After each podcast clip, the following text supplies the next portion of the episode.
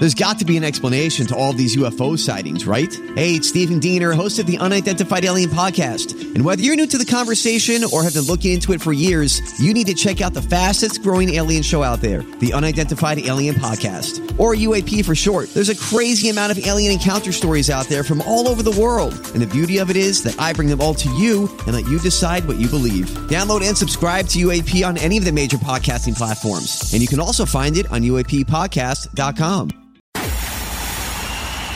It's time for Joyce's Thought of the Day on News Talk 850 WFTL.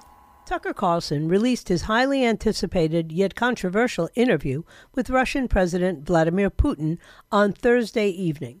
It was highly anticipated because this was Putin's first Western media appearance since he invaded the Ukraine in early 2022. And it was controversial because of the real tension between the value of hearing a world leader speak versus the reality of them using the platform for their own objectives. The calls to hold them to account Putin is wanted for war crimes, the plight of some 22 journalists now languishing in Russian jails, and the last two years of rejecting other less sympathetic interview requests. At its heart, you could say it's about the tension between dealing with the world as it is versus the world as it ought to be. So, with that in mind, here are five things that jumped out at us from Putin's interview. First, it was Putin's interview.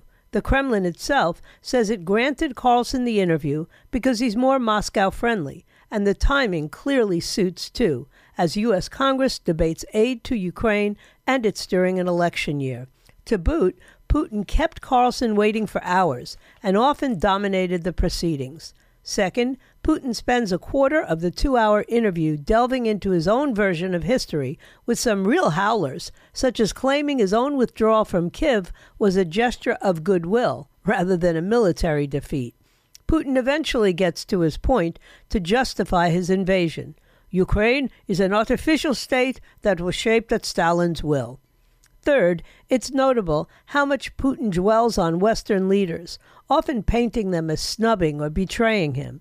It's a reflection both of his yearning to be a historic figure as well as his populist instincts. Claims to foreign victimhood can help bolster domestic unity while adding an aura of righteousness to his rule.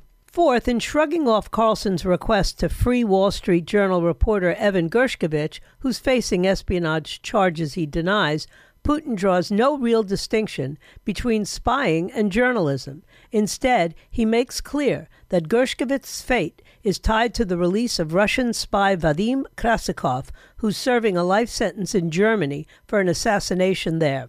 And finally, there were some unexpected moments, such as Putin being asked and answering whether he sees God at work. No, to be honest, was his reply. How did the world react? While Tucker's supporters emphasized the value in hearing from Putin directly, Folks in Poland were pretty disturbed by how much they featured in Putin's history, even prompting their foreign ministry to release a statement on his 10 lies. Of course, as you might imagine, the interview touched a lot of raw nerves, especially among the 40 million people living in the Ukraine. Get Joyce's thought of the day anytime. Subscribe to her podcast right now on the all new 850 app and at 850WFTL.com.